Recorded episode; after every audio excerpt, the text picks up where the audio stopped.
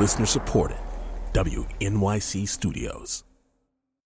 I'm Jeff Spurgeon of WQXR. This is a WQXR Cafe concert with the Dublin Guitar Quartet. We're going to hear their arrangements of Philip Glass's String Quartet Number Two. Company is what that quartet's called. A couple of movements from it, and from his third quartet, Mishima. Stay with us for an interview with the group after the performance.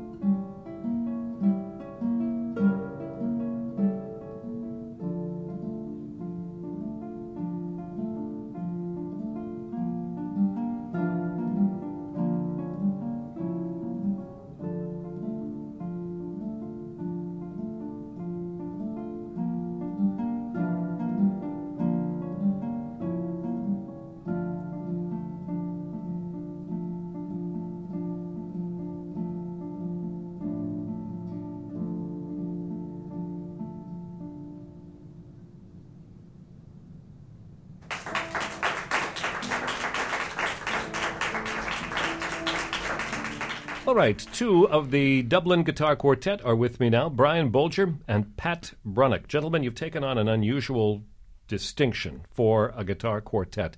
Music by established modern composers Glass, Steve Reich, Arvo Pärt. What put this into your head?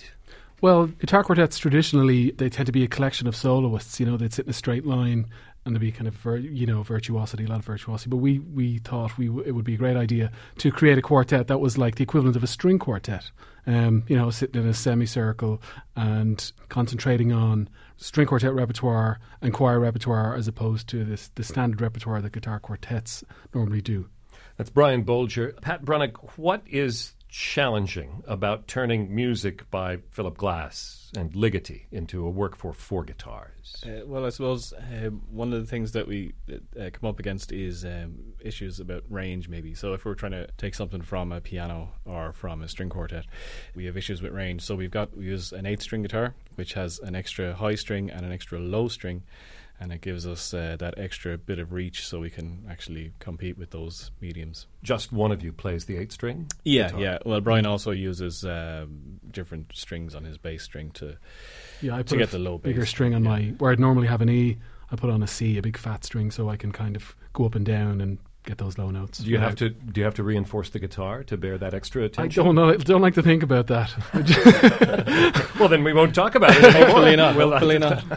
the guitars were out of the room at the time of this Yeah. conversation. They did not overhear this challenging discussion. So you, you have a range of guitars to get to get the full note range for the pieces, Yeah. Mm. but. Are they all made by the same maker? Do you worry about that? You sort of have a broken consort of instruments, then, don't you? they're, they're generally made by the same maker, um, a Dutch guy, Bert Kwakkel.